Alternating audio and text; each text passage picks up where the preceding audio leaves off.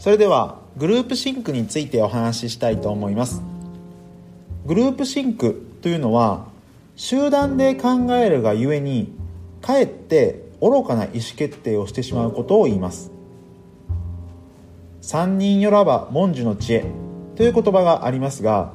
持っている情報とか物の見方が偏った個人一人で考えるよりも何人かで議論することでより良い結論とかアイディアが出るということです。ただその一方でよくあるのがグループシンクと呼ばれる逆の現象が起こります。ものすごく簡単に言うとですね集団で考えるがゆえに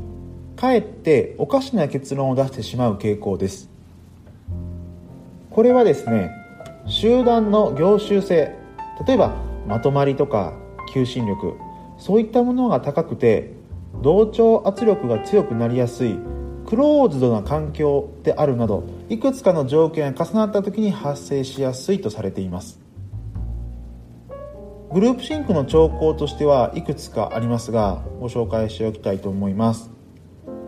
例えば1つ目はですね代替案を十分に精査しないということがあります。あとそれ以外には目標を十分に精査しないとか採用しようとしている選択肢のリスクを検討しないとか一旦否定された代替案を再検討しないとか情報を丹念には探さないとか情報の取捨選択が偏っているとか非常事態に対する計画を策定できていない。こういった時はグループシンクの兆候があるとされています。またですね空気の研究という本で有名な山本七平さんはですね日本では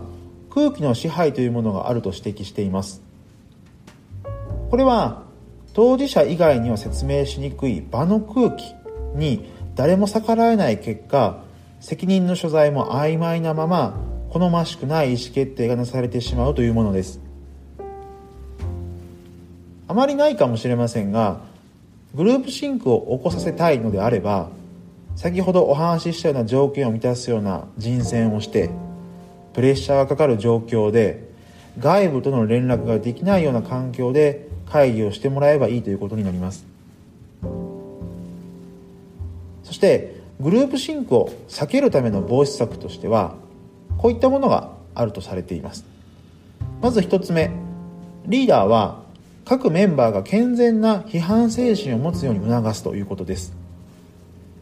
そして2つ目はですねその集団の外に別のリーダーによって評価されるグループを置くことです。そして3つ目が外部から専門家を招いて集団の見解に意見を述べてもらうとか。あとは一旦合意に達した後改めて合意を得るためのミーティングを開いて疑念をできるだけ表明しておく。こういった方法がグループシンクを防ぐ策として考えられます。時間のかかるものもあるかもしれませんがそれほど急を要さない場合にはこうした予防策は有効なのでぜひ参考にしてみてください。はい。ということで今回はグループシンクと言って結構日々の仕事で陥りがちな罠についてお話ししてみました。集団で考えるからといって必ずしもいい意思決定ができるとは限らない。そういったことを意識しながらですね日々のお仕事の意思決定進めていただけるといいかなと思います。では今回はここまでとしたいと思います。また次回もご期待ください。